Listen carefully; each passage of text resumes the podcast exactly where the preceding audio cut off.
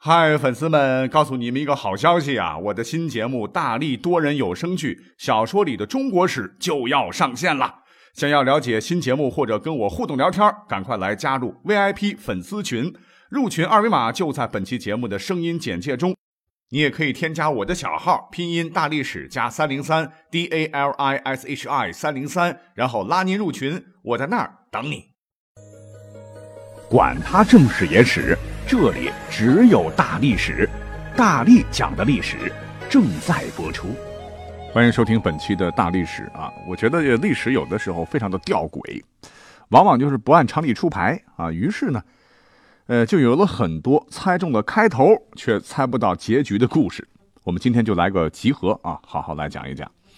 我们先讲的这个故事呢。是出自西汉淮南王刘安和他的门客集体编写的一部哲学著作杂家作品，叫《淮南子·人间训》。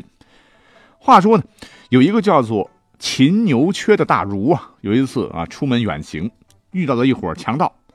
那这伙强盗呢，道义有道啊，平时呢是只劫财不杀人，只是抢走了他的车和随身衣物，把只剩裤衩的秦牛缺丢在路上走了。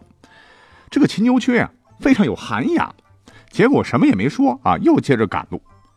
本来这个故事到这里就可以 over 了啊，可是这伙强盗们呢，走着走着，哎，越来越觉得这个人呢不寻常啊，没有反抗，没有哀求啊，甚至也没有哭哭啼啼、张皇失措的感觉，而且秦牛缺呢，反而还有点欢天喜地的这种味道。你说这个这么多的受害人，还没有这样的人啊？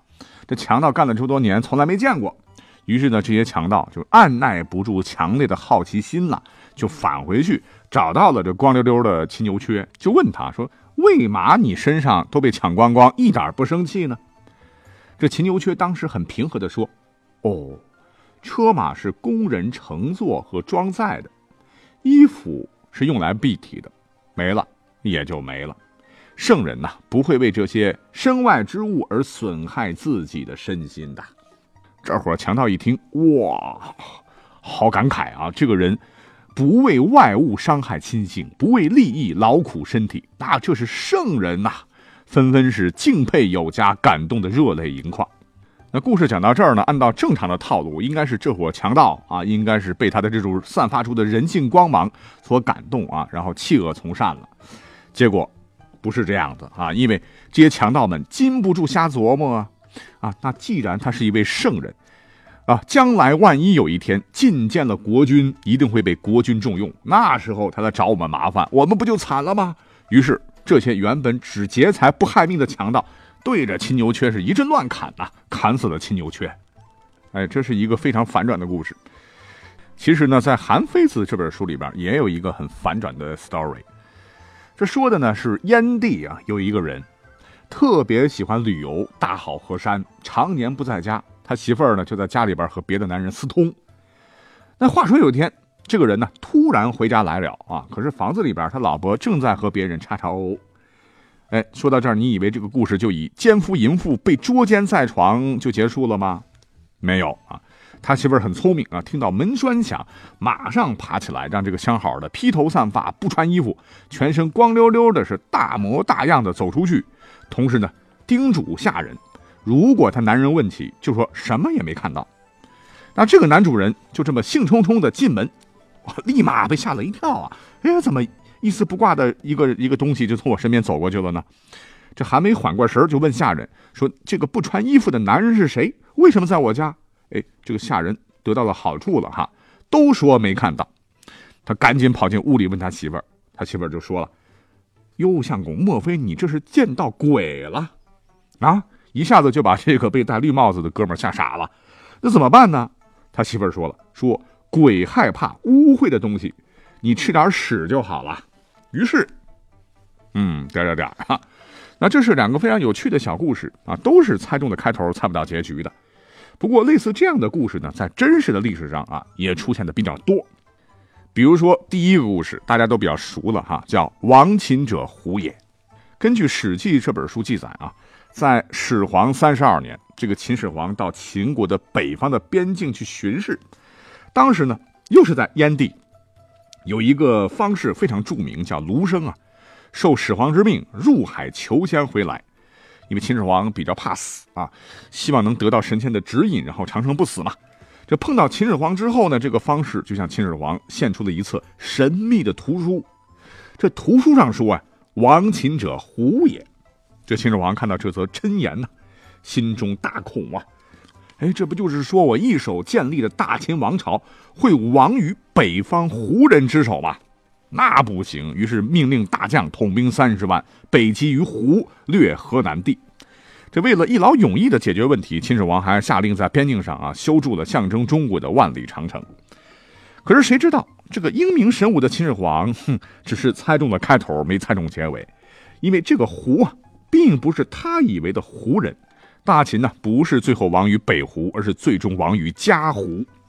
唐代人有个郑贤呢，他就说过啊：“胡者，胡亥二世之名也。”那秦朝就是亡于他不争气的儿子胡亥了啊。我们都知道了。由此呢，亡秦者胡呢，也就成了中国历史上哈第一个弄假成真的谶言。那话说呢，在秦末汉初呢，也有这么一档子事儿啊。有个人呢叫魏豹啊，他原来是战国时魏国的贵族嘛，在陈胜吴广起义的时候，就立了他哥为魏王。可是秦将章邯攻魏，他哥被迫自杀，这个曹豹就逃到了楚，向当时复辟成功的楚怀王呢借兵数千人。攻下了魏地二十余城，自立为魏王。这个项羽啊，大封诸侯的时候，改封为西魏王。这家伙呢，先是投靠了刘邦。那这个时候，女主角就出场了哈。这个女人叫做薄姬，被他妈呢送进宫，给这个魏王哈当了小老婆。不过在进宫前呢，他妈就带着这个薄姬去算了命。那这个算命的就说，薄姬将来能生下天子。哎，这边呢。这个姓魏的老伙计知道这个事儿以后非常开心呐，薄姬能生下天子，那我不就是天子的爹了吗？本来呢他是跟着刘邦一起打项羽的啊，一想啊，那现在实力最强的那就是项羽啊，刘邦被项羽打得四处乱跑啊，那跟他混有毛前途啊，于是他就背叛了刘邦，开始坐山观武斗。那这样一来，刘邦非常气愤呐，甩手派出了韩信，直接就先把这个魏给灭了，魏豹也被杀了。那这个薄姬呢，也是以戴罪之身被送进了织布工坊做苦工。那这个故事讲到这儿啊，按照一般思维就这么完了啊。可谁曾想有一天，这个刘邦呢心血来潮不上朝，哎，竟然跑到了织布工坊去视察。哎，就是这么巧，他一眼就瞅到了薄姬，哎呀，觉得这个姑娘长得不错啊，就直接纳入后宫了。可是薄姬入了后宫之后呢，因为刘邦女人太多啊，太花心，也没发生什么关系，就把这个薄姬忘了个干干净净。直到一年后啊，这个薄姬以前呢有两个闺蜜也被刘邦看上了，还给宠幸了，一直很受宠。一天呢，这个闺蜜就把曾经这三个人啊细说的誓言就给刘刘邦啊当笑话讲了，啊，说当年三个人关系。有多好多好啊！还彼此发誓说，谁要发达了，不要忘记啊，要相互帮助什么的。可是呢，说者无心啊，听者有意。因为这个刘邦啊，经历了很多的背叛，特别讨厌说话不算数的啊。一听这话，立马就召见了这个薄姬侍寝。侍寝之后，这个等级可以提高很多呢。可是谁知道，就这么一次的侍寝，这个薄姬啊，竟然怀上了龙种，给刘邦生个大胖儿子。刚讲了，刘邦后宫佳丽很多呀，而刘邦本人呢，也不是特别喜欢薄姬啊。刘邦死了以后呢，这个吕雉，也就是吕后啊，就把这个薄姬娘俩啊送到代国去了。哎，这也算是好事儿啊，这就避免了之后残酷的宫廷竞争，娘俩日子过得那个舒坦。再后来呢，这个吕后死了，那大臣们要立新君，可是呢，有教训在前，因为这个吕后一家当年啊，那真是外戚专权，残害忠良啊。所以大臣们一合计，说要要立皇帝，咱得看他娘的出身，可不能找有钱有势的哈，一定要找没啥靠山的。于是就这么扒拉来扒拉去啊，发现了薄姬娘俩竟然完全符合条件。那大臣们就迎回了薄姬的儿子啊，回都城立为了新皇帝，那就是历史上著名的汉文帝。而薄姬呢，也是从王太后变成了皇太后。所以这么说来啊，这个魏豹在九泉之下真是死不瞑目啊啊！那么后头呢？还有这么一个故事啊，结局呢也是你万万想不到的啊。那主人公就是大头症患者隋炀帝杨广的事儿。那一千四百多年前，哎，我们都知道杨广是先设局废黜了他亲大哥杨勇的太子之位，又假造隋文帝的遗诏，把他可怜的这位兄长给干掉了，如愿以偿的当上了大隋皇帝。可是杨广好大喜功啊，隋朝很快玩完了。可谁想到啊，后后后后来啊，在二零一三年十一月，有一条很有意思的新闻啊，引起了大伙的注意。什么新闻呢？说当地呢有一个房地产开发商，这个地产公司的挖掘机一铲子啊铲下去，结果竟然挖开个古墓。这个国家文物局经过抢救性挖掘，正式对外公布说，位于扬州邗江区西湖镇的隋唐墓葬为隋炀帝和皇后萧氏的合葬墓。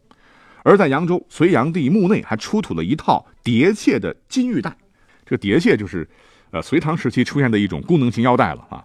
那这不仅是目前国内出土的唯一一套最完整的十三环叠楔带啊，也是古代带锯系统最高等级的实物。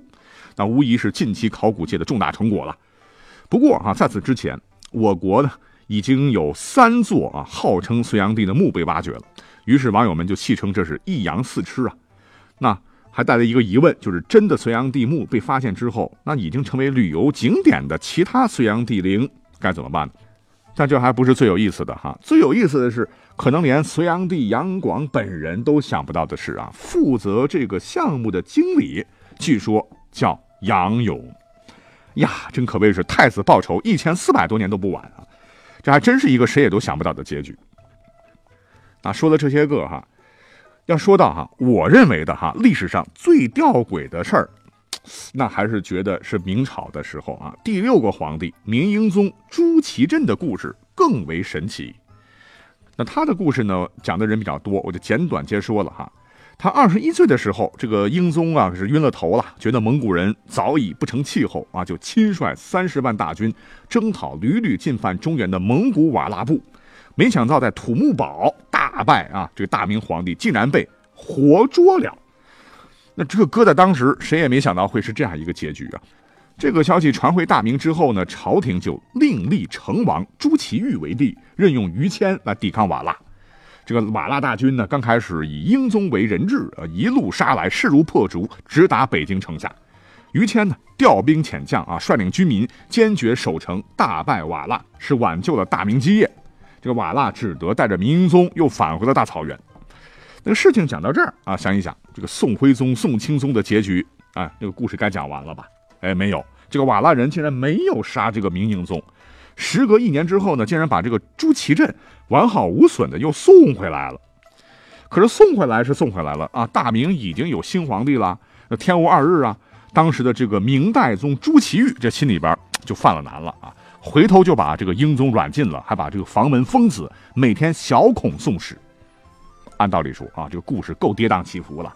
明英宗当时没权没势，孤独终老，这个故事就这么结了。